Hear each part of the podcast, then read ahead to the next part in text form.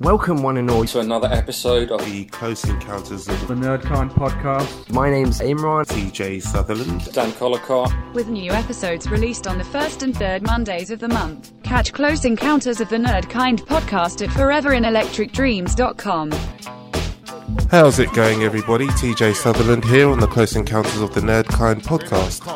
As I'm sure you know by now, our new shows go live on the first and third Monday of every month, and you can find all of our previous shows on our website, which is foreverinelectricdreams.com. And you can also get us on our Twitter at Forever Electric.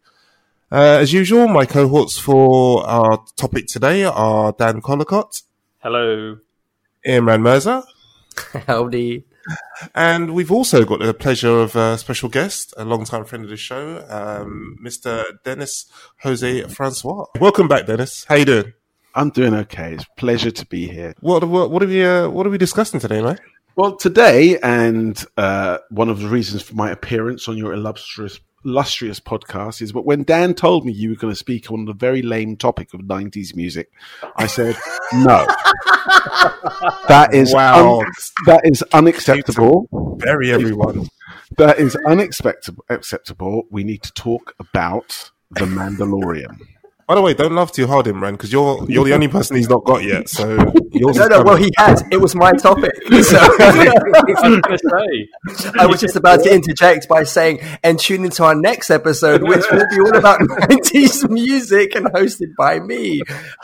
yeah, I, I don't think that's happening.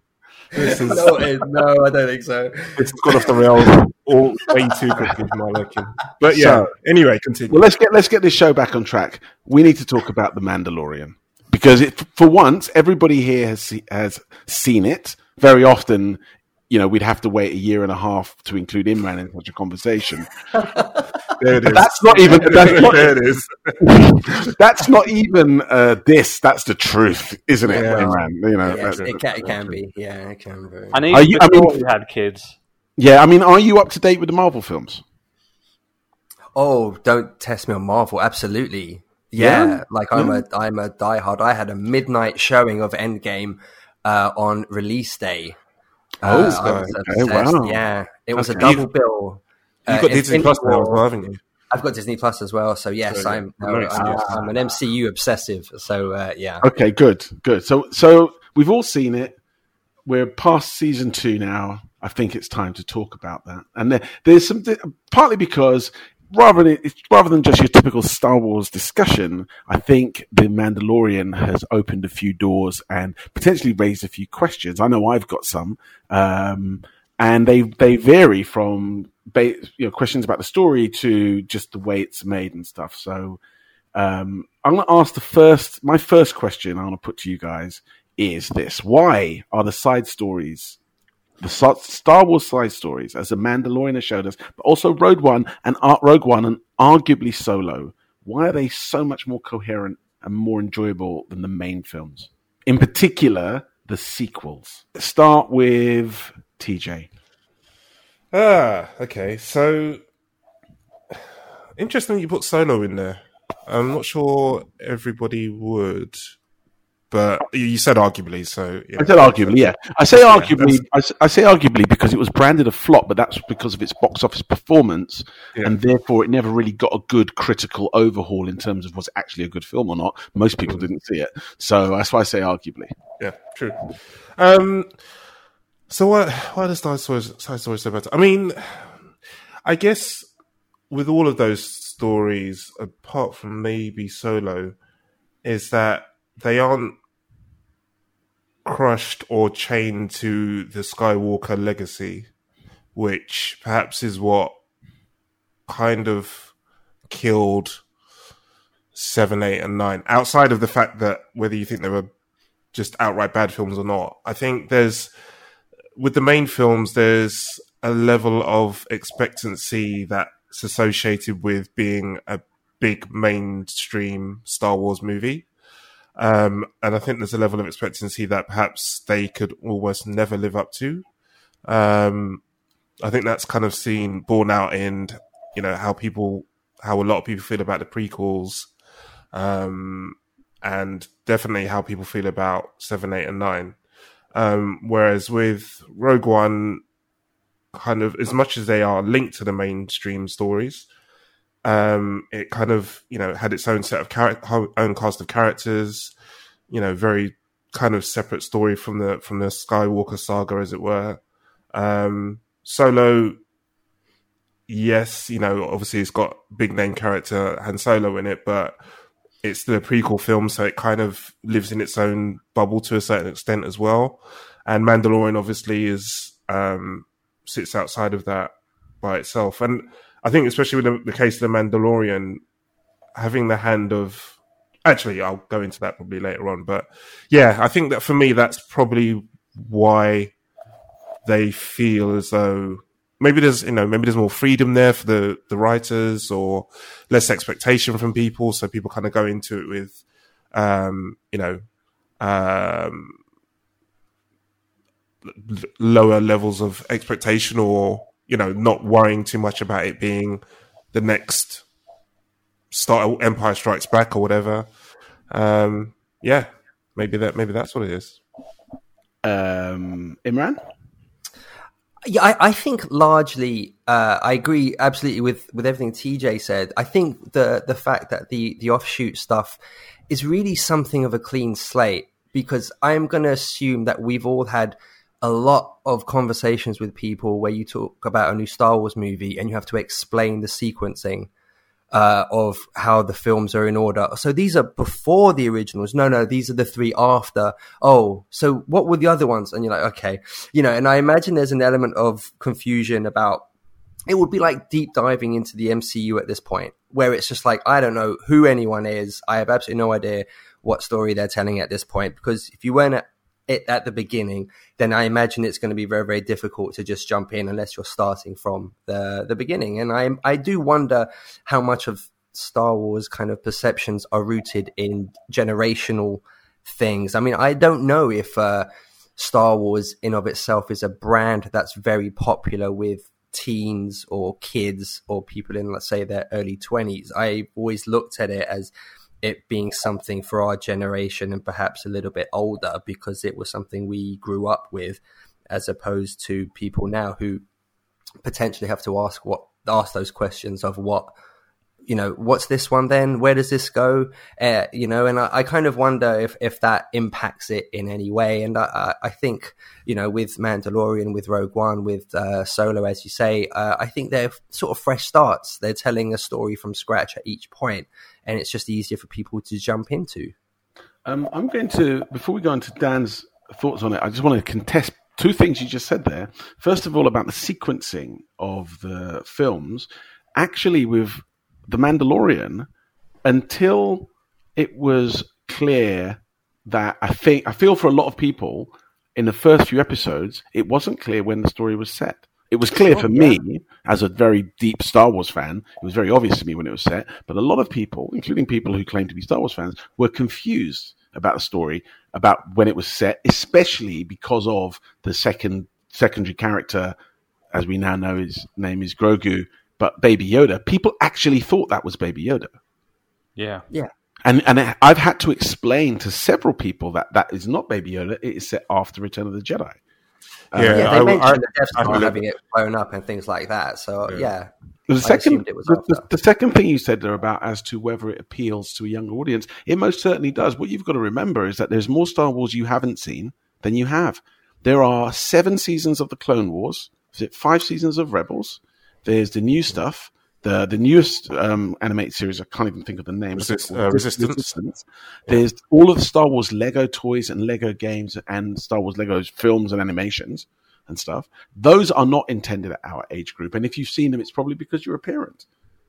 So I've got nephews and nieces who are Star Wars nuts, and like uh, two of them who were a when they were six or seven, they had figures, clone trooper figures, stuff like that. They'd never seen the original films at all because their parents deemed them too young, but they'd seen loads of Clone Wars stuff. So I'm not sure that's quite the case. I think there's it appeals to the current youth as much as it does to us, but probably in a very Through a different, different way. way. Yeah. Um, Dan, So the way I look at it is, for our generation specifically, Return of the Jedi brought a very kind of rich and thorough story arc to an ending, to a very satisfactory ending where good overcame evil, the heroes kind of won, and optimism and the future was kind of set.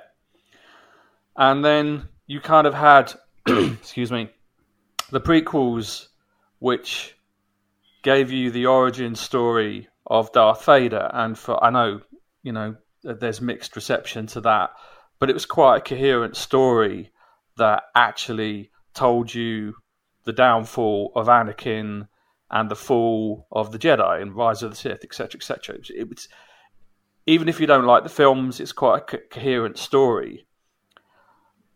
The I think for us, we were never done with that overall story arc. There were so many things going on in the background and things being referred to, and obviously some of the stuff which is uh, you know the extended universe, some of which is no longer canon, some of which is canon, and obviously Dennis, you've mentioned Rebels, you know, um, and, and all the other kind of um, TV. Yeah, exactly. So it feels like at the moment, Rogue One, Solo, and The Mandalorian have just added layers and flavor to an already existing and very enjoyable cake. It's just made that cake even better. Um, whereas I think the sequels largely they tried to take something that had a satisfactory ending and completely not not tear it up, but they had to almost reinvent the enemy and and create this really awkward narrative in order to, to, to re-energize the story to make another resistance and another struggle and another all-conquering evil first order and I don't. I think for a lot of people our age, it didn't really work. We we wanted we weren't done with the original story arc. Um, you know, we wanted more of that. We we didn't want. You know, we, we did. We, we wanted to see where the characters were. I know that. You know, I'm sure all of us were curious to see what happened to um, Han Solo, Leia, Luke.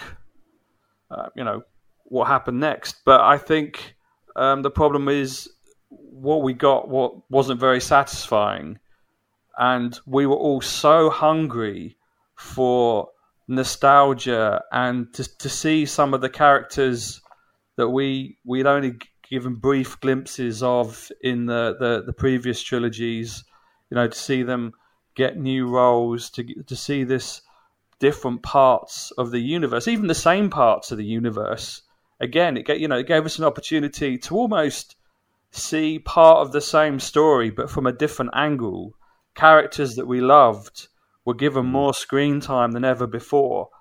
Um, yeah, I think I, I, would I'd be inclined to agree with a lot of what you just said there, Dan. Actually, um, yeah, I think we were probably all looking for a more satisfactory outcome in the sequels. What I think is interesting, which nearly actually kind of all touched on there, is what what I personally find quite fascinating about the sequels, and we want to talk about the Mandalorian, not about the main Star Saga, but what what I find most interesting about the sequels is up until that point, there was this sort of universal dislike of the prequels.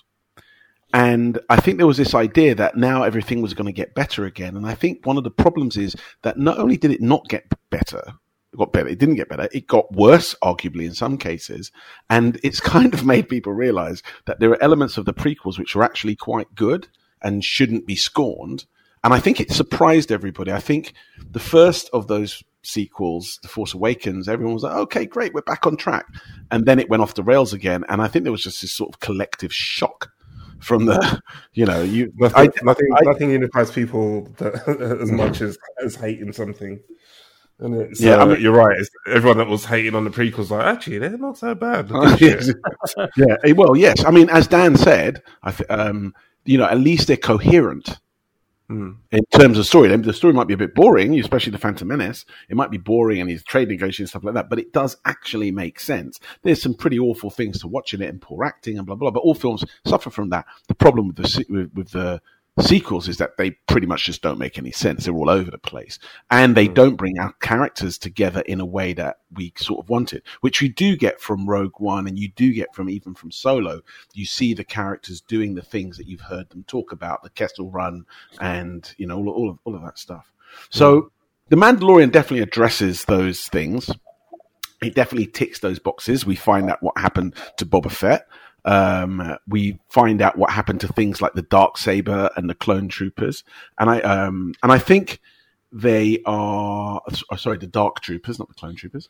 And I think the other part, thing about that is that these are all elements that came from the extended universe, which at one point Disney had suggested wasn't canon anymore, which I think also kind of ruffled a, a few feathers. People who had invested quite a lot in the world of Star Wars to be told that you know the stories don't count, but you know, the mention of things like Grand Admiral Thrawn, bringing in characters like Ahsoka from the Clone, Clone Wars, um, you know, the Dark Saber, using Katee Sackhoff as the character that she did the voice for voice in for, some of the animated films. These are all the kind of things that the uh, that the that the fans really want to have, and they they did it well. So for me, I think that's one of the reasons why they're so much more enjoyable.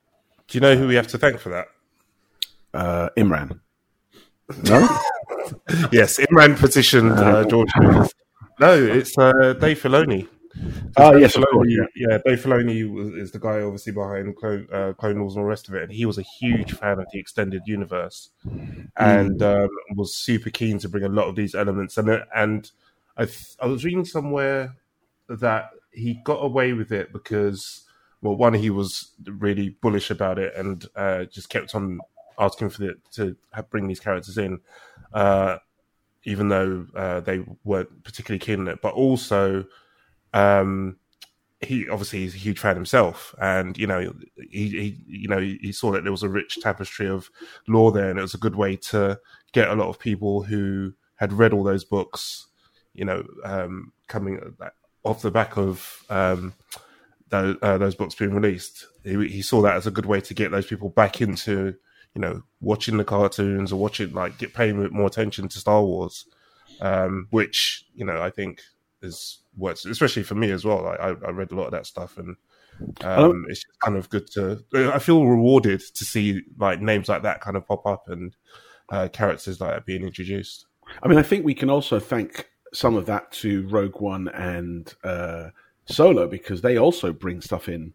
You know, it's a much more subtle. It's not so much in your face, Mm. but the appearance of Darth Maul, for instance, in Rogue, uh, in Solo, that's um, the ending of a story that starts in the Clone Wars cartoon, isn't it? um, and there are other elements as well in Rogue One. There are characters and ships and small little nods and mentions that only come from the uh, additional extended universe stuff. And I think maybe you know maybe somebody somewhere at Disney or Lucasfilm were observant en- enough to see that oh yeah this works. This is a, these are the boxes that the fans would like to have ticked. I also think that Dave Filoni and almost certainly Jon Favreau and all the other um, creators are probably the same age as we are Yeah, more or less. That's probably the generation span.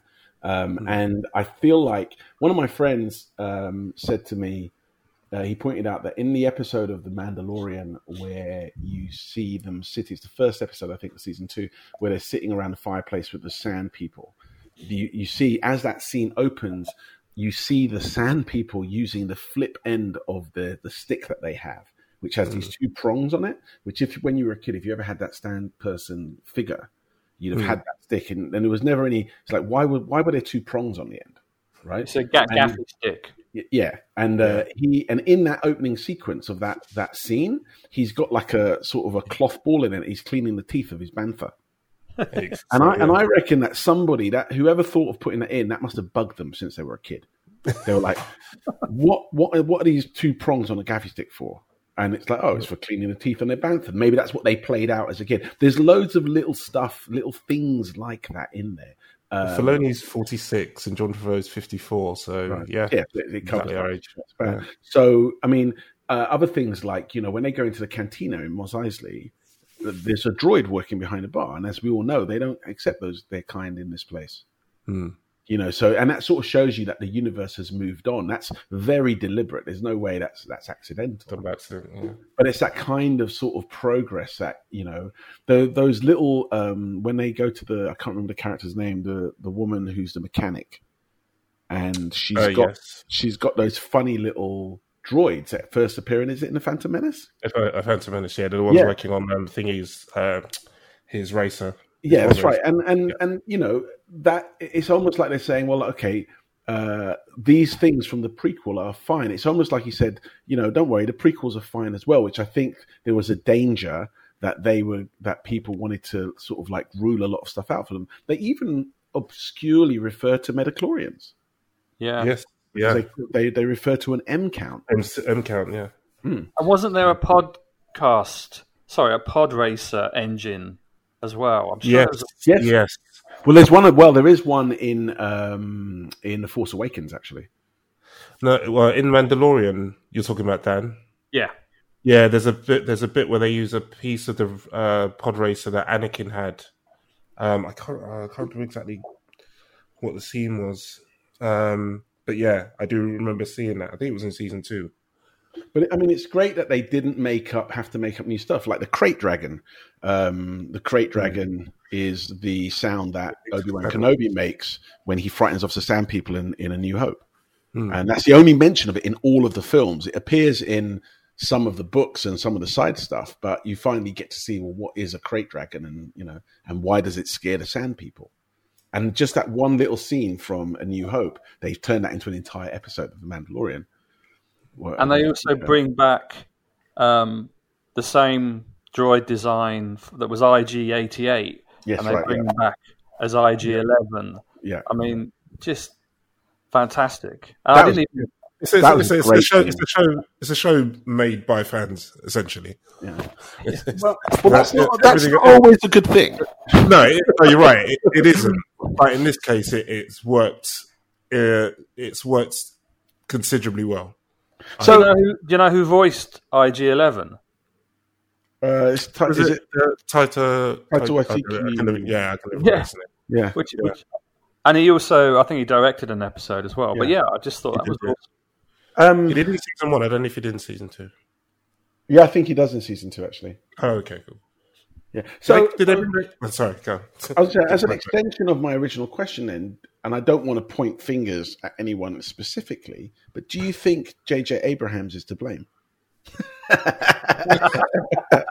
well, so here's, here's the thing. All of the films and why is JJ Abrams to blame? because he like so let's now flip to the other universe star trek right he came in and took over the star trek franchise pissed off loads of people doing it when he did it. But actually the first film out the gate was actually not that bad. I think most people would agree that they did a great job in re- reinventing or rebooting however you want to call it the universe. He picked actors which really did those original characters really well. He incorporated certain things from the original series. We do you know what i mean? And it felt very star trekky. And then thinking he was going to then make another two films he more or less let go and became a producer on it. Okay. and and and the the two films that follow get progressively sort of off course till by the time you're into the third one you're like uh, i hope this isn't really part of the star trek universe anymore. Is it? We don't even know considering there's been new star trek since then we don't even know. And it feels like that's what happened with the uh sequels where he you know he came in he's like i'm going to do star wars he does the Force Awakens. It's got a lot of similarities to the original. He brings in the original characters, and everyone's very, very happy. And then suddenly it goes off the rails. But I don't think that was by design or by his choice, because it, it sounded as though the plan was always to allow three different directors to do each film, and it was only, you know, he he came, he took control of the third film fairly late. That wasn't. I don't think that was in any way planned, was it? Because uh, I forgot the name of the other guy who had to leave Rian, it. Rian. Oh, what the third film? Third film, yeah. Yeah, but when when he took over the when they announced originally that there were going to be three sequels, the everybody, the world believed that he was going to do all three. Yeah, they believed that, but I don't think that was ever the plan. Right. So- okay. The only reason I'm saying that is because it's hard to judge. It, it well, it would have been interesting, put it this way, if he had been allowed to direct all three films, and from that point of view, because if you if you also look at Mandalorian, George Lucas has writing credits for at least 19 episodes, I think, of Mandalorian, whereas he was fairly pushed to the sides He was completely Or- pushed to the side for for the sequels. yeah, so it'd be interesting to know, to know if that was down to um, Abraham's or if he had a bit more free reign to direct, you know, and kind of, you know, provide the, the direction of all three of that trilogy. If he would have brought George Lucas in a bit closer, I think the sad thing we all know when you really think about it is that if had George Lucas directed the sequels, and even if they'd been completely different films, everybody would have hated them, and that was part of the problem. No matter what, what no matter what the films, whether they were good or bad, right? Yeah. So I, I think the I think the Star Wars world is now confused that they don't like these films and they don't know why. It's like, but, but, but Lucas didn't make them; they must be good. Um, so now, Imran, I know you're still upset about what I said about '90s music, but let's try and move on from that. is um, my second question here, and I want to put this to you because you've got Disney Plus, right? And um, you've got young ones. You're the only one out of the four of us who has young younglings. Um, is this the future, not just of Star Wars, but of large franchises in general, to see them handled this way as a streaming serialized product? Uh, well, judging from the slate of shows that has subsequently been announced following, I guess, uh, season two of The Mandalorian, it would appear so. I mean, they're kind of Disney Plus, you know, using them as the the template. I mean, there's I think five, maybe six MCU shows that are already on the way as an extension to to the the the film uh, universe, and now Star Wars seem to be doubling down on the notion of uh, TV shows. I think perhaps a little bit worryingly so. The amount that they've sort of subsequently uh, unveiled is is surprising that they're they're going with as many as they as they uh, potentially are. But um, it would appear so. I suppose if you have a situation where you have that hub that you you know that is your home base, um, then I, I certainly, yeah, I certainly wasn't su- necessarily surprised by the fact that that's where they're deciding to go with it. And also, you know, you've got that Star Wars section on Disney Plus, you know, and the theory is that each of these sections actually get updated.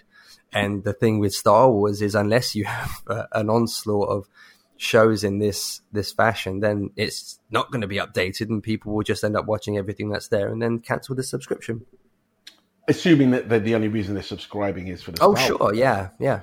Um, I mean, I'd love to. I'd love to get behind the statistics on Disney Plus and see who clicks on which sections. I mean, does anybody even look in the National Geographic section? I'm sure they do occasionally at three o'clock in the morning when they've got nothing else to do. Um, or is it all heavily focused on Disney and uh, Marvel and Pixar, for instance? Mm. So, I mean, the question is though, will serialization of everything work? Because I'm not sure it has always done so in the past. I mean, look at what happened. It's slightly different, but look at what happened with Game of Thrones, which was, you know, really flying a flag for very good serialized TV drama based on a previous media and a well-known franchise. Because you could argue that Game of Thrones did the Song of Ice and Fire was a franchise. It was the main books and a few spin-offs, and that came to a crashing uncomfortable end for most fans and most people because they just pushed it too far, um, or it or it's either that or it went off course from the original books. And I think that's I think a lot of people may have been burned by that. Same with Battlestar Galactica. But they're still pressing forward with uh, like subsequent spin off. I know one, there was a, a Naomi Watts Thrones uh, helmed show, which uh, I believe has been cancelled, but there are still Thrones shows in the works, aren't there? There were, whether they still are, is a is a good question. It's gone very quiet. It's gone very quiet on that. But they're, they they are doing uh, another Battlestar Galactica. uh, produced by the guy who did Mr. Robot, who I forgot the name of.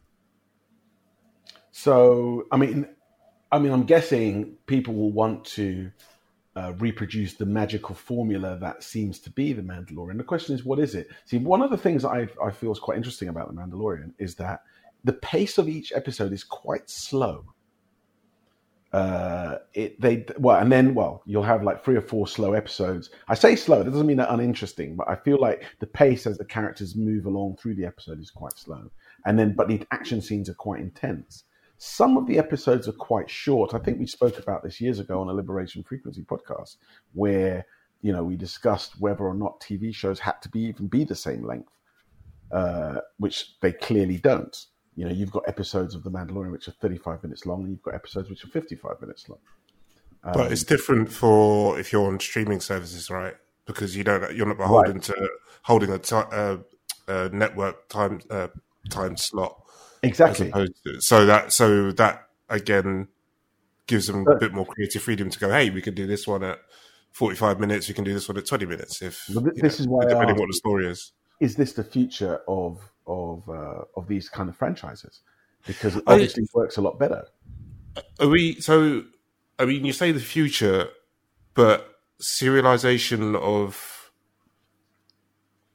t- like TV shows and that in in different in like comic universe or whatever. You know, you've had the DC shows, you've had various Marvel shows. This stuff's been going on for a while now to various varying degrees of success. It has, but one, of the key, one of the key differences is that normally when a when you have a film series and it transfers over to television, there's a complete hmm. separation between the creative cast, directors, Yeah. actors, and everything else. And once it goes into TV land, it's a one way journey. What happens in TV land doesn't retroactive uh, retrospectively affect what happens in the movie, with a with, a- with a handful of exceptions, like you know Serenity, for instance, or something like that uh, there's no normally there's no crossover even when the first time marvel tried to do it with shield they sort of pulled they backtracked on that quite heavily Yeah. Um, I mean, I guess, I get, I guess it comes down to, you know, the fact that maybe you're right. Maybe this is the future because it comes down to now that the studios have their own platform to release whatever they want in whatever cadence they want. Um, you know, it, it gives them a lot more freedom outside of because because I think the Marvel TV shows were kind of made and run by varying different uh, networks, right? They would like you had uh, Cloak and Dagger that was being done on Hulu, uh, think, what, free- uh, Hulu, and then you had uh, Runaways being done on. Oh, that was Hulu as well. yeah um, no Broken I- Dagger was on freestyle or something like that Yeah, and then I think it was on Hulu, and then um, Agent Carter was. Agent- was it- Agent- I can't remember what was. ABC was it? Or- ABC. But yeah, wait wait wait all of those are Dis- all of those are disney owned channels True. Yes, true. I, they yeah, just- yeah they're all disney owned channels the ones the ones that don't fall into that are the netflix ones Yes, yeah. I mean, I guess uh, you know. uh, Again, I, I don't know what the inner workings are in terms of how that creative process goes ahead, but I know that you know Marvel have done gone out of their way to you know cancel a bunch of shows and pull everything under one huge Kevin Feige umbrella, and he's kind of overseeing everything now, as opposed to I think it was Avi Arad was doing the CV stuff before. I think which which shows have they cancelled so they cancelled uh, Runaways was going to get another season. They cancelled that, or they just didn't. Not that they cancelled it, but they finished it. All the Uh, Netflix series. Uh, all the Netflix series got cancelled.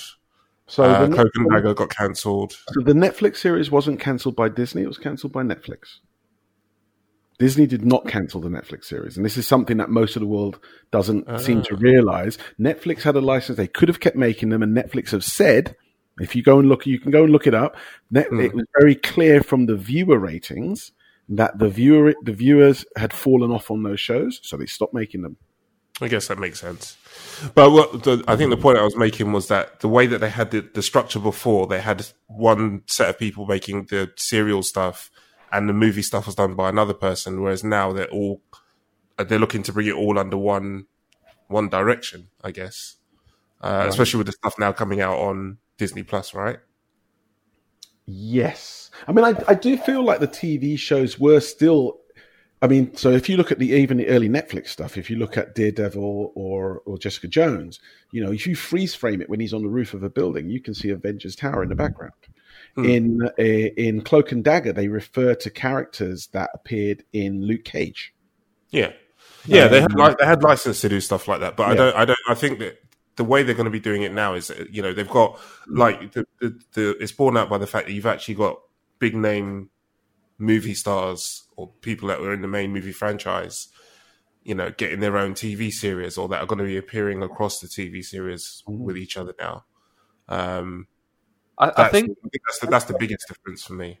I think the big question is now because the format of the Mandalorian worked really well. Uh, I think a- average episode is 20, 20 to thirty minutes. It's very linear in terms of it's one very succinct plot line following two characters, and all the other characters kind of come in and out, play their part. They're along for the ride, and then they're off again. It it doesn't try and develop too many plot lines. There's not there's not a lot there's not a lot of crossover. There's not a lot of exposition. Not not to the level if you compared it to say I don't know uh, Daredevil or Cloak or Dagger or Agents of Shield.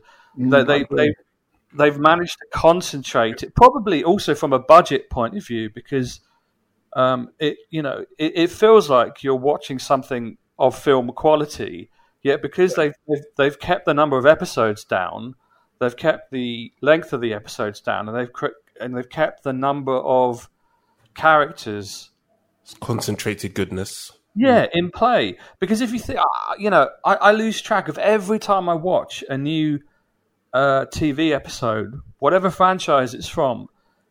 You you start going forward, so you go for the current plot, and then you've immediately got to focus on the the story behind every character and how they got to where the current plot is. Whereas, you know, Mandalorian doesn't really do that, um, and I think they've- I, I argue against that slightly in that, but I think they've done it in a better way, perhaps, than uh, to to allude to what you're talking about in terms of, you know, the stuff with uh, Ahsoka Tano and uh, Dennis Katee Katee um, Sackhoff's character. The Yeah, um, but those, those things Right. last. You know, they they last all of. You know, if you put them back to back, they'd probably be fifteen minutes long. Whereas, Yeah, if- no, but what, what, I'm- what, I'm- sorry, what I was going to say was that they've done it a bet- in a better way. Is that they introduce these characters and they hint at something else that's going to come, and they're actually, you know, it's it, they've hinted at another another subplot that's, you know, that in the back of your mind you know is going to happen in some way, some way, somewhere, yeah, but it's not. It's not. Yeah, it's not gone into in in such a way that you that it distracts from the main uh, plot of the of the of the TV show. definitely. And I think that the issue they're going to have potentially is with there being, I don't know, what there's at least fifteen different new um, series. Is, is that right? Fifteen to twenty? I can't remember. I don't know if that, I don't know if it's that much, but yeah, it's quite a few. Okay, uh, we'll, we'll say just over 10 or something like that. I think some of these will presumably be set in the same timeline. So, Mandalorian season three, I'm sure it will happen, will be somewhere along the same timeline as, as Book of Boba Fett. Now, I know um, Resistance and there's a few others that sound like they're going to come before or maybe quite, you know, a further jump in time. Um, but if as long as they don't do what um, the DC universe TV shows have done, which is constantly, you know, that character's got to be in that episode of that other series, and they've all got to come together and all fight in in a you know in a joint plot line. And it just makes it so convoluted, complicated, and ridiculous because you have to watch um, you know five or six different series consecutively at once in order to get the value of having all these different characters interact. As long as they don't do that, um, which I very much doubt they will, um, it, it feels like that they have a, a format that works really well. Well, I guess that's the end of the episode. So, um, thanks, Dan. You put your finger on it, and we've uh, said everything we need to say. No. Uh, so, one of my questions was going to be uh, how much fan influence had it been on The Mandalorian, but I think we sort of touched on that already. Um, I think a better question is are the creators in this case fans? I think they, they, they clearly are. Uh, Jon Favreau, Dave Filoni, uh, I'm not sure, but Roberto Rodriguez directed an episode, didn't he? He He did. did, yeah. It's the, the, the fi- no, not the final one. One before the last one, I think. So, And they've got um, Deborah Chow, Peyton Reed, Taika Waititi, who we mentioned already, Carl Weathers, Rick, Bryce Dallas Howard. yep, Fi- Rick Wire. You know, they've got an amazing list of talent just from direction and writing. see, I'm I'm not always of the opinion that fans will make a better product. Um, partly because I've seen, uh, you know, disclaimer: I work in the film industry. I've seen fans go down a road that is very far away from what the original creators intended because they've built their own little particular fan world uh, that's very particular to them. Um, and I'm sort of hesitant when I hear about fans getting too deeply involved in story. Um, I'm one of those that believes that story is craft is, is is the work mostly of its original creator and is not necessarily something you can do by committee. Um, that's a game normally, you know, when the audience can direct the storyline, you're in the land you're in the land of games there. Um, and if you want a coherent story, it's normally told by one individual. And I do feel that a lot of properties and franchises, and this is where the DCU, uh, the DC universe suffers, uh, perhaps responds a bit too strongly to fans um, and chops and changes and has no cohesion at all. Um, so, however, this is clearly a case where I think we can all agree that uh, the creators are obviously fans and they've obviously catered to the fans. So I guess I, I'm happy to be proven wrong. What do you guys think of that? I was just going to say quickly, there are also bits in The Mandalorian which I can't imagine a fan such as any of us would knowingly put in there, like the the frog man and frog woman and her egg story. I think, I, mean, I, I guess it, it, it's fine. There's not, I'm nothing against it, but there there there's quite a few elements in Mandalorian that are, I think, put in there for we're not the target demographic. They're, they're in it for kids, and I kind of like that because uh, they've managed to do it without jarring us, you know, without putting us off the main product, which is pretty genius. Well, really. you, you raise an interesting point there, Dan. Are, are we the are we not the main demographic for the Mandalorian? Is this the difference? Is it because this has actually been made for our age group and not for the kids? Because I don't feel like it is targeted at kids. It feels very adult to me. What what do you guys think of that? Do you think this is the same target group as the rest of the franchise?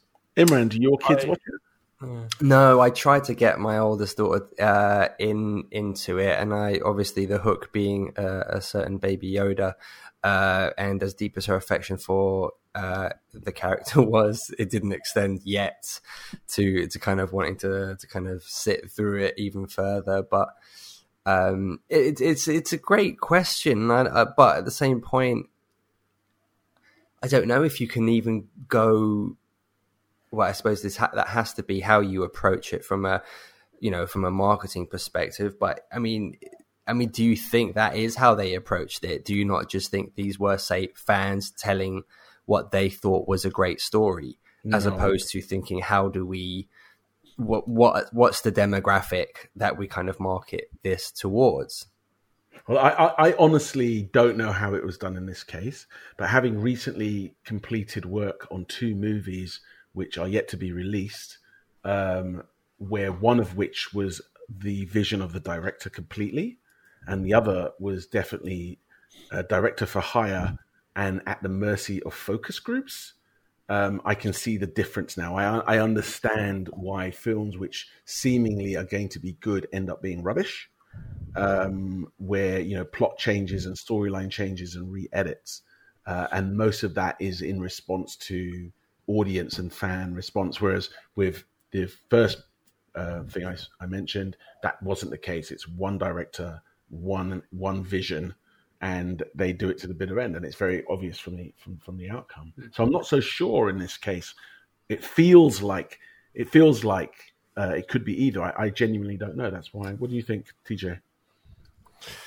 Um, I mean, just as as you were sitting there, um, I was kind of half listening to what you're saying, so apologies for that. But I was just kind of just kind of remembering, trying to remember the theme and and my my thoughts and my emotions through watching the first two seasons, and um, I think you're right. I think it, it feels like a lot of the themes that they cover in it are relatively mature-ish uh, themes, um, and you know the little nods to people of our generation who had the toys and grew up grew up with the uh, grew up with the films, um, and the I mean they do have a lot of you know things in there that they can market. You know they can sell the ships and and the, the weapons and all that kind of stuff as toys, but it doesn't feel like a, a very young uh, young targeted toy selling uh,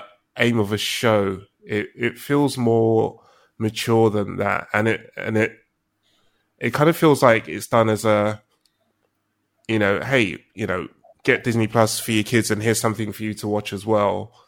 Um, and for you people that don't have kids, but you're a Star Wars fan, here's something. Here's a reason for you to get Disney Plus because you know it's a it's a huge draw for people of our age, and you know maybe going down to people in their sort of thirties, I guess. God, that makes you sound old. But um, But do you think yeah. Star Wars in of itself has the wiggle room to market a a a version of their product to different audiences.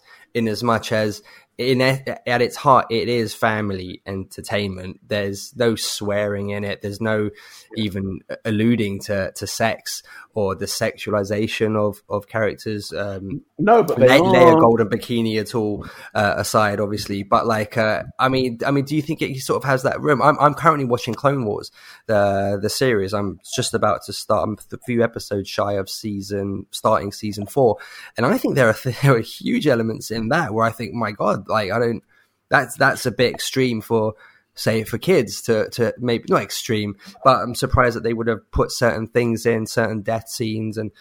Uh, certain yeah, top- I mean, I haven't, I haven't got as far as you into with Clone Wars, but I have heard that about Clone Wars that it does get quite heavy-ish considering So what, you would, you what would appear to be the target audience. Sorry, you, you, so no, you're, you're you're right, Imran. But when you say there's like there's no um, overt sexuality or sexualization of, of the storyline, there's no bad language, etc. But they are a bunch of criminals who do for most of the seasons. He's running with a bunch of criminals. They do a prison break. He kills people, hunts people for money.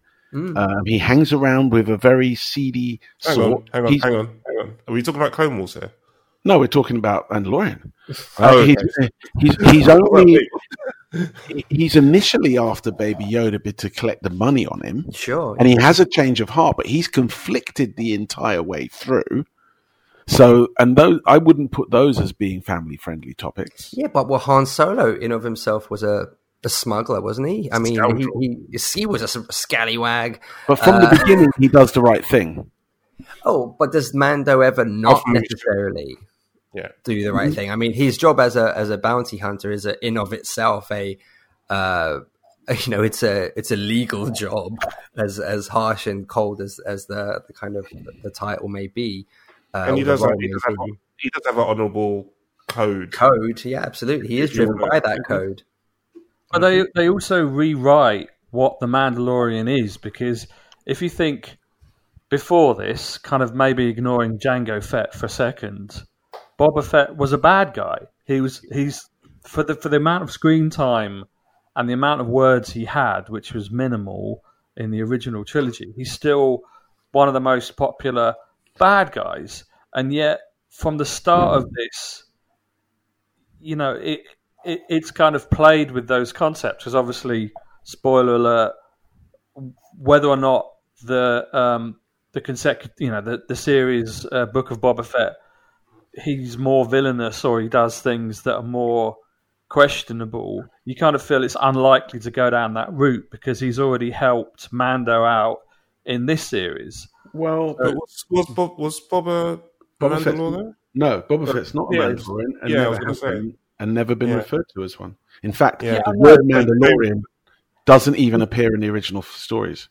Well, they refer to that in this in the Mandalorian as well about the fact Yeah. that he's not Mandalorians. Yeah, and that's very clearly yeah, that's very clearly explained in the Mandalorian and in the Clone Wars as But well. regardless of that, he is before this series. He he has he's the the, the the most iconic form of Mandalorian in terms of someone who wears their their armor. Um, do you know what I mean? He he was the most famous, even if he technically isn't Mandalorian. Um, I'm not. I'm not inclined to agree with you there, Dan. I, I agree that the, the vision, the visual aspect of that armor, yes, but the term Mandalorian and what they represent and who they are is very, very well represented in the Clone Wars, like the the, the TV series. he and there's no association with Boba Fett or Jango Fett in that. They creed and what they stand for. He does a whole long speech with all this writing tattooed on him about his involvement on Mandalore and, and the tribes and all that stuff. So he's, even though he might not, I don't think he was born on Mandalore. He's Who? still, Boba Fett. Yeah, he's still tied into their history massively. Well, no, he's a, there wouldn't have been a- that exchange. but, uh, but as a bounty hunter, but he he's a clone. Yeah, I know, but I'm, you know, I think this is something that Star Wars fans like to argue about all the time. But I'm not, I'm not going there. But ultimately, he's still part of that universe, part of that corner of the galaxy. He, that's what he's, you know, still most known for, even if he has his whole other backstory and being a bounty hunter and being a clone. He's still very much connected to Mandalore. Hmm. I'm again. I'm I'm not inclined to agree, just because growing, you know, growing up with the original films, what was more pertinent was him and his ship Slave One and its connection to the Clone Wars, which was Yeah. written in the extended universe, and had that there was no real mention of the Mandalorians back then. But we are we're not going to nitpick about Star Wars lore here. That's not what we came to do. Uh, I wanted to ask you guys how you felt about that moment when Boba Fett shows up and kicks ass. Was like this. He, he did more in that two seconds than he did in the whole, all the, all of the original. Yeah, I, I think but- you might remember me referring to Boba Fett as the la- lamest character in all of Star Wars at one time, because all he does is fire his retro rockets and get eaten by a monster.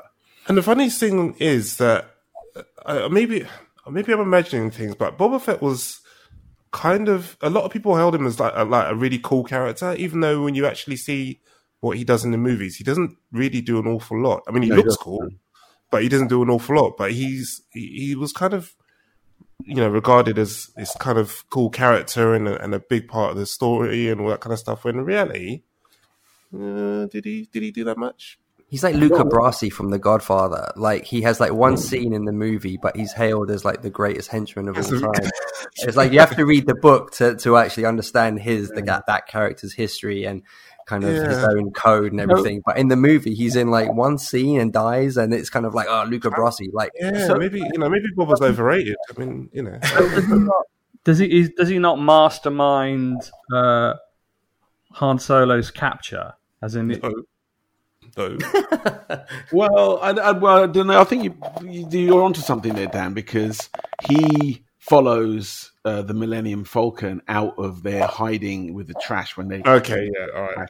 Give the, that. Bespin, the Cloud City, and you know he says to Darth Vader, "We had a deal," and uh, what does he say? Something like, "We had a deal," and Vader says, "Like, don't make me change it again," or something like that. Or, Oh, he said that to Lando, but yeah, yeah, he did. Yeah, he- oh, that's yeah. Lando, isn't it? Yeah, and um, Okay, yeah. So he managed he managed to put a tracker on someone's ship and follow them without getting caught. Yeah, that's what. Yeah, that's, that's, no, I feel the same way. He was a bit. He was a bit lame. Now, when he when he shows up in Mandalorian, then he suddenly the character that everybody was hoping because. And this is one of the more violent scenes, even though there's no real blood. Like, like when he takes down those stormtroopers, he smashes their helmets to pieces. Yeah, never seen that happen before.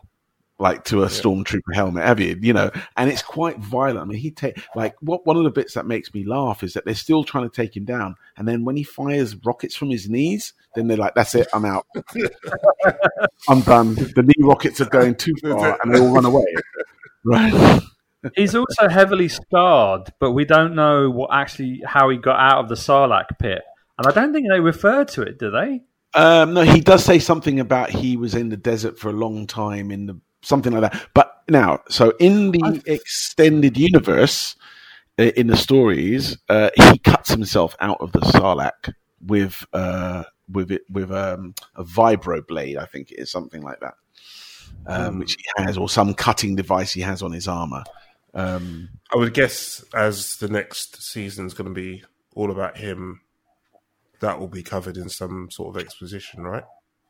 I, well, I guess so. I mean, the book, we don't know if the book of Boba Fett is going to be what happened to him up until now, or what happens to him from here on in.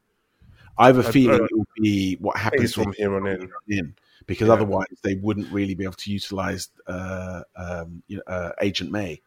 Yeah, yeah, yeah. But yeah, I think I think, but I, I would assume that at some point he's going to go over that story, chatting to someone drinking some blue milk or something. Do you think they'll do the blue milk thing and and, and porgs and I don't know. No idea. So Uh, no, I mean, if it, if it's still Filoni, probably you will do.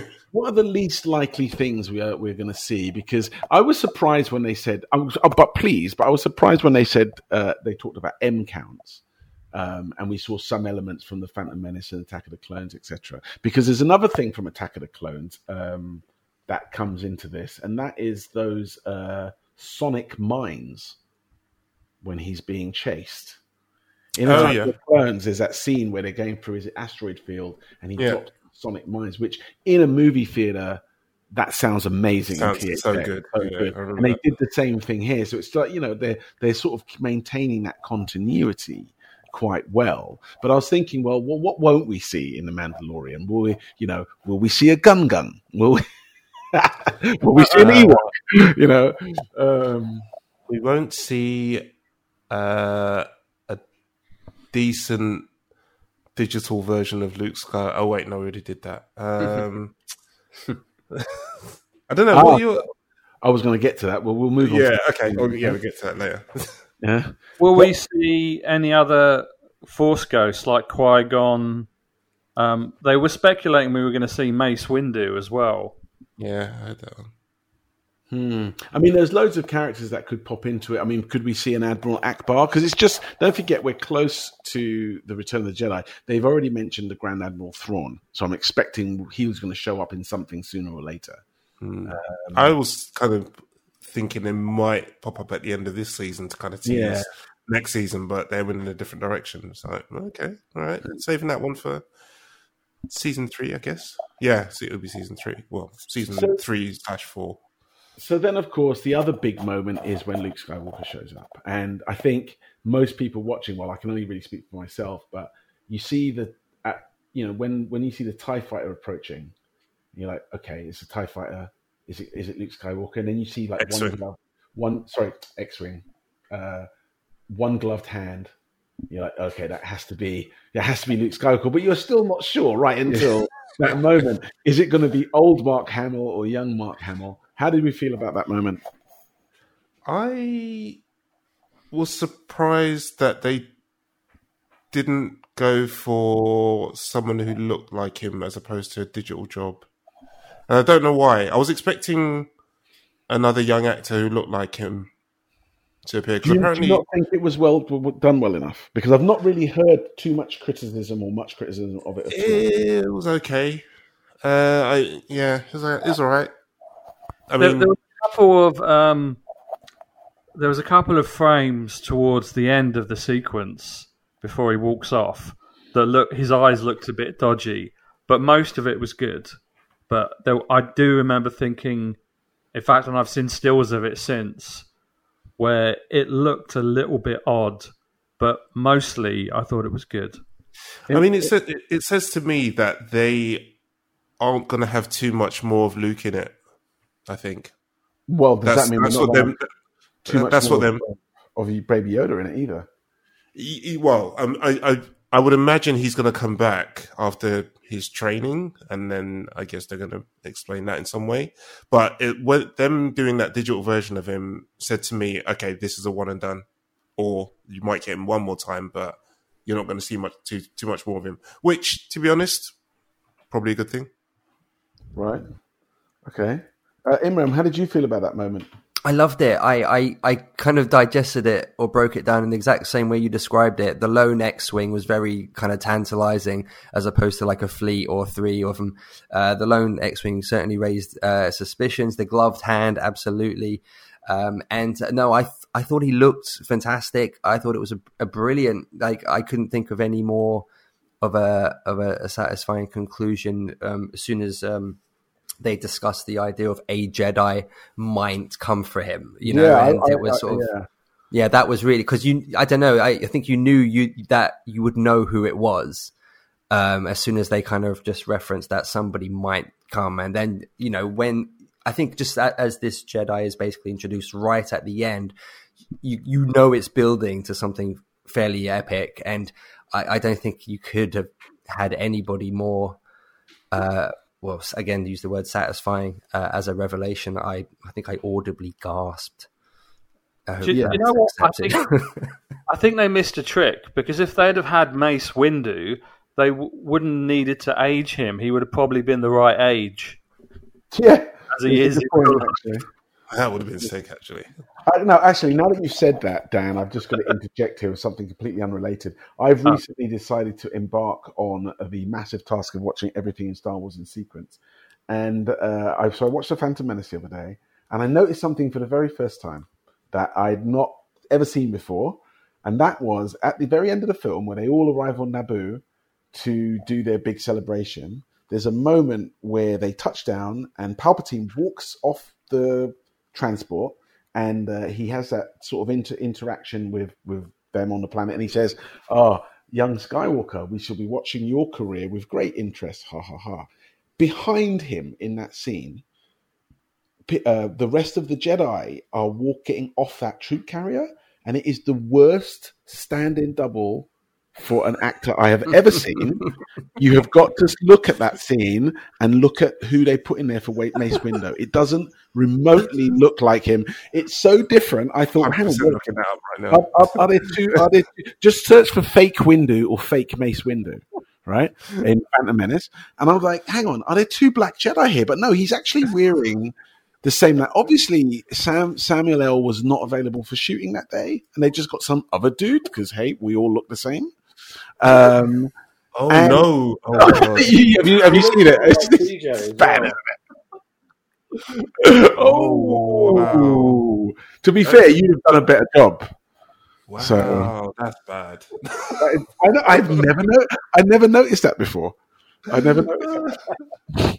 So um, Wait, I'm does that actually I'm, I'm actually just looking at uh, I'm looking at a frame from from that final episode of The Mandalorian now, and looking at Luke Skywalker, and it's it's not bad. I mean, there are several methods which could have been used. I haven't actually bothered to find out how they did this.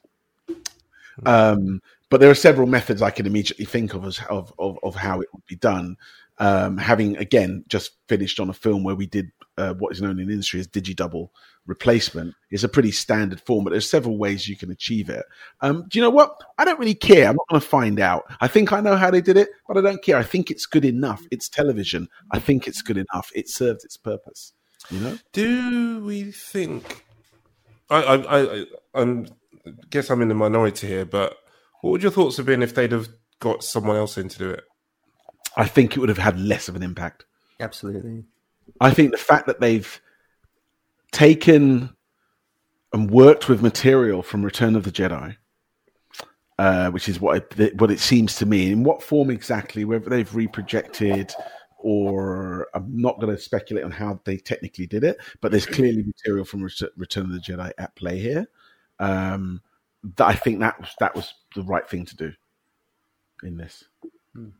Cool. So um, I don't think uh, they could have got someone else to do it, but that didn't quite work. I mean, I thought it worked quite well in Rogue One because that's basically what they did with Princess Leia in Rogue One. They got a very similar actress and then did some digital enhancement, I believe, rather than the Grand Moff Tarkin, which is a complete CG replacement. because obviously he's dead. Um, but with uh, Carrie Fisher's younger self, they got an actress who looked very, very similar, and then uh, sort of added bits and stuff, as I understand it. Deep fake. Well, th- well, deep faking would be a different method as well.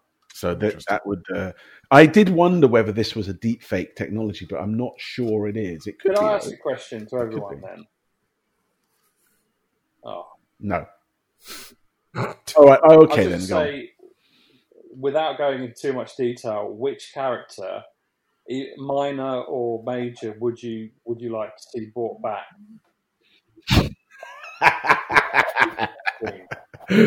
okay. uh, Uh, are you setting me up for what you know my answer is going to be? Go on, Well, that's it, everybody. Yeah, uh, either we're out of time. Uh, I'm really glad that you uh, came tuned into our podcast today. Uh, thank you and good night. See you later. Bye. TJ, who would you like to see come back? Jar Jar Binks. Oh, really? I've Yeah, fuck you. I knew you were going to choose him. Getting there first. um, no, seriously, anyone like to see being brought back? Um, Mace Windu would be interesting. I mean, just how the hell did you survive that drop? Um, and I kind of feel like we didn't really get to see too much of his character um, in those prequel movies. So, I mean, Old Man Wait, Old Man Windu would be interesting. I don't know if you could justify his return easily though, because if he was No. still alive through Return of the Jedi, where was he? Where was he? Yeah, no, definitely. S- Same Um, thing happened to Imran- Palpatine. He became a Jedi clone or something. Yeah, he's laid up in hospital. Both legs broken. He couldn't make it. To say. Imran, who would you like to see? Um, I don't know. I feel like in a small part, I mean, it's sort of a roundabout answer, but um, I was kind of really happy that Ahsoka uh, had made it into the show. I mean, again, having being in the midst of watching uh, Clone Wars and not necessarily knowing what's going to happen, because I, I, I didn't know if she'd die at the end of Clone Wars, because obviously it doesn't extend beyond that. So the fact that she kind of was brought back, and the very fact that that episode was written and directed by Dave Filoni was was a real buzz, and I imagined a, an incredible buzz for him to be able to kind of introduce her in this completely new context. So that's probably who I would have said because I'm I'm really head over heels for Clone Wars at the moment. So that would have been the only one that I would have had sort of lingering as to what happens to her. But yeah, that would have been my answer. Uh, Dan? Um, I mean, in terms of, I guess, side characters, I would like to see uh, someone like Hammerhead or Yak Face, like them them ending up on a planet full of Yak Faces or Hammerheads. Um, but in terms of other kind of interesting characters, and I'm not, I haven't seen every um, Clone Wars or, or Rebels uh, series out there, so there could already be something that's happened to him. But uh, Ezra, I think, if he's not dead, If Thrawn's back, then he will be back. yeah, that's I'm what I thought. That would be a nice kind of link up. Um, I don't know about is it Kanan the other one? Is, is Yeah. he dead?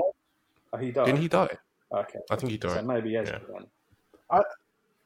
I've got a few candidates, none of which are the ones you think, uh, TJ. I would love to see Admiral Ackbar make an appearance.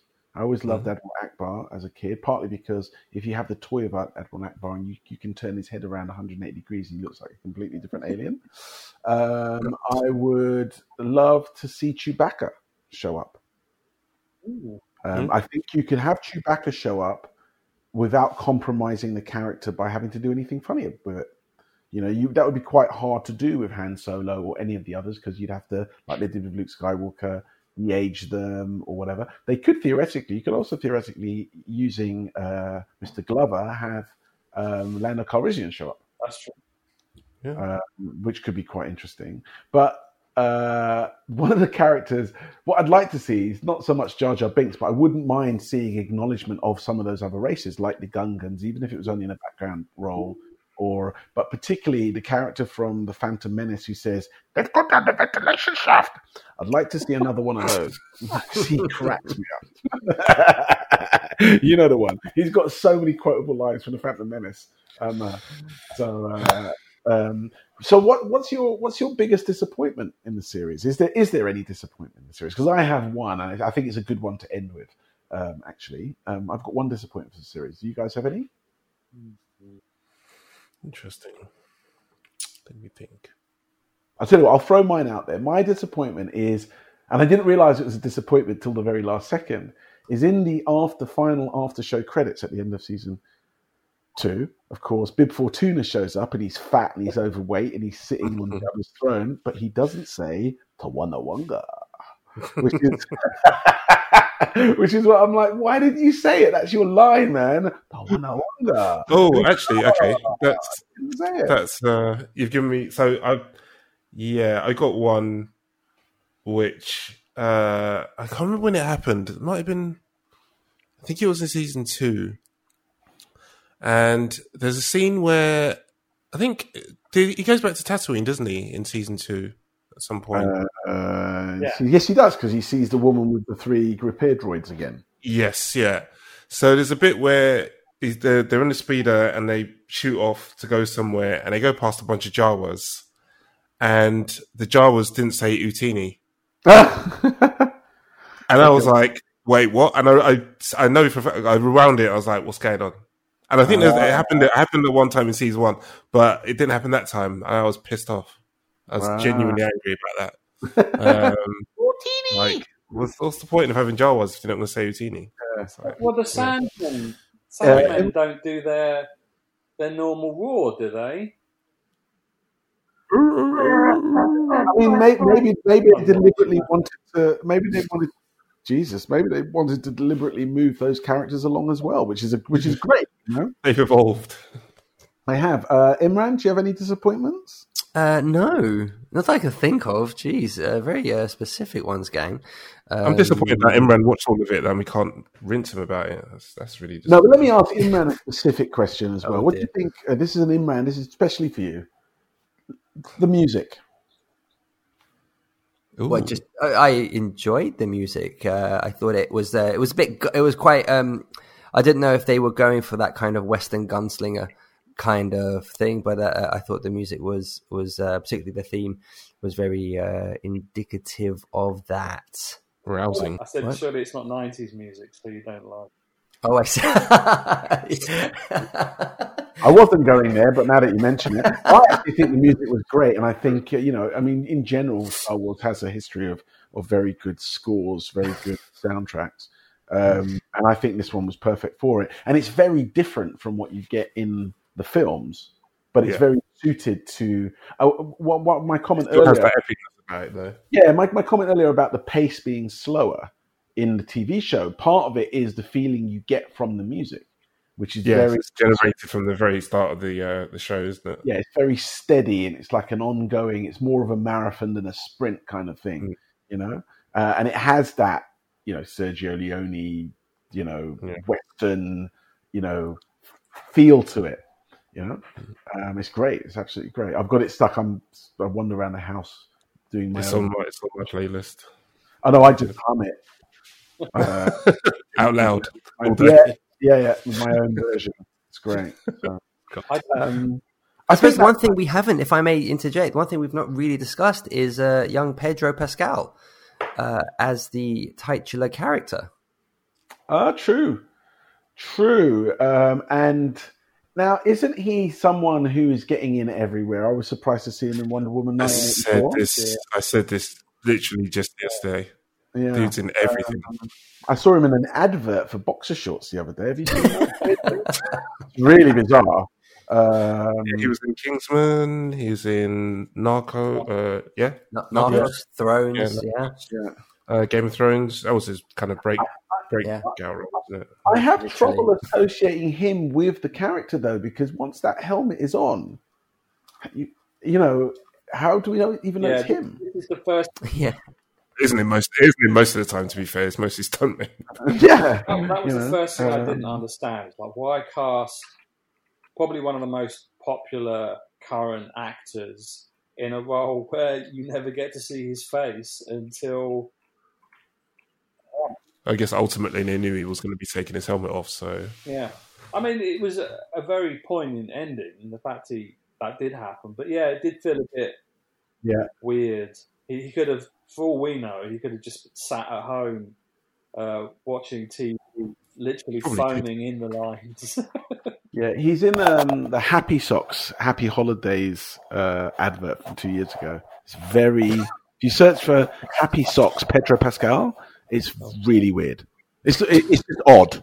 It's like we've all we've all been there. was it? pretty odd. It's like a dance number in a fifties diner. Was it It's as very weird strange. as his Um, uh, turn on in Wonder Woman?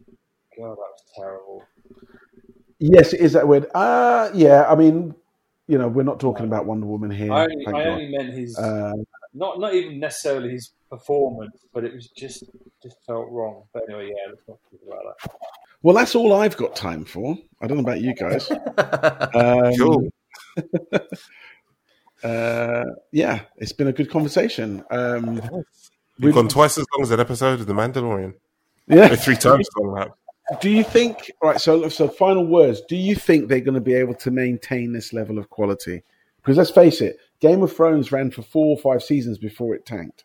I think it all depends on how long they decide to run it for. Do you mean sorry? Do you mean specifically for Mandalorian or this level of quality for the subsequent shows that have been announced as well? No, I meant specifically for the Mandalorian. I think they will. I suppose they- they've lost its main focus now, so it will be interesting to see where it goes. You know, the focus was obviously the kid getting him home, so uh, that's done. So it'll be interesting to know where it goes from here, what his focus will subsequently become. But I have I have complete faith and confidence in in the show going forward.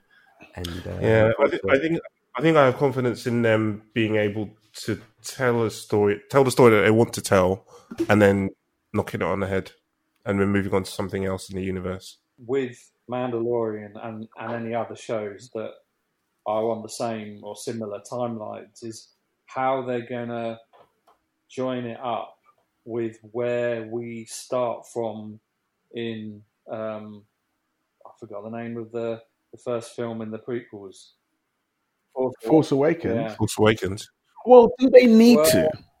Well, isn't Force Awakens like thirty odd years after Jedi? I think so. Yeah, 15, 20, maybe thirty years, something like that. Yeah. Yeah. So they got like they've got a fair old bit of gap between. They don't. I think to Dennis' point, they don't really have to. They can. They can kind of do what they want because it's not linked directly to the Star Wars to the Skywalker saga. It feels like It's, So- it's to interesting. No, sow the seeds a little bit. I don't know, Dan, because it's interesting to note that none of the announcements they made had anything to do with the sequels, did they? no. Not a single one is set So- in the sequels era. Yeah, because Ben, they announced Ben Kenobi. Yeah, it's all pre um, episode seven stuff. Yep. Which is So- interesting in itself because, you know, the character of Rey and certainly, um, uh, what's his name, BB 8, and you've got characters like that which were quite well received by the fans. And you'd think they'd want to capitalize on that. Um, but they've decided not to. And I think that's probably wise. I mean, they really fucked it with uh, John Boyega's character. Yep, a little bit. Um, Hang on. That was it. I mean, that's the other. That, that's the other thing. That, Oh, no, oh, I'm sorry, just go on, Googling Dan. It, and they've got um, that there's the Captain Phasma story. Oh, is it? No, Oh, but I would have thought, Yeah. you know, sorry, Calm down, mate. that that's like you you you've kind of hit the hell nail on the head there. They they could have act- they could have done uh, a bit of backstory with John Boyega's character. They could have done a they could have done the backstory of Captain Phasma and actually made something of those characters because they're, decent enough characters. Mm. They're interesting enough, but they clearly Mm. I don't know they they just didn't do much with them in the actual films themselves. Hey, they Well, I could have made three good films, but they didn't. So you know, I think they could have done something with Phasma. They, they, they could have done something with Phasma. I'm not sure there's much they could have done done with Boyega's character because we know that before that he was a stormtrooper. I mean, I'm not quite sure where you'd where, and a, and a bit of a coward. I don't know where where you would go with that sort of pre Force Awakens. What I find quite interesting uh, about John Boyega's character in the Force Awakens is that, or rather, if you look at the prequels, you look at the sequels. One one of the one of the things that was thrown at the sequels when they came out was their portrayal of racial stereotypes and how non-diverse and bad inclusivity and all sorts of stuff. You know, because of the Neimoidians and because of uh, Watto and because of the Gungans and bad representation of ethnic groups. That pales in comparison to the way they handle John Boyega's character and the other ethnic characters in the sequels. And that's remarkable to me. They actually managed to make it worse. So they started off with a very, very strong character, effectively, who uh, was you know, brave enough to desert and go against the Empire, and just turned him into a complete laughing stock. But also, I want to know Um, how um, one of the most heroic X-wing pilots in the entire of the Resistance went from being that to one of the Teletubbies. How did that scout? Poe. Who's that? Oh, right. Uh, I see. Yes. I think God. on that Yeah. note, we Yeah, I should think probably end this. you, uh, you've, you've ended the podcast for us. Absolutely, that went off the rails quicker than episode eight. Yeah. Yeah. It's for Dennis's Yeah. benefit. I thought I'd just have to do one classic joke for him. Thank you, Dan. I really, really now remember why I don't do these anymore. And on that bombshell, thanks for listening in, listeners. Yes, Thank you. Dennis, for joining us this fine evening, night. Yeah, and, and you know, I'm sorry what I said earlier on about you sounding like a girl. whatever, man. Yeah. You're, if you're, Mark, really man. wanted You're, Mark, you're Mark man now. you Next know, time I'm in Montreal. but you know, if I'd really wanted to insult you, I'd have said you sounded like a Gungan. Mm, okay.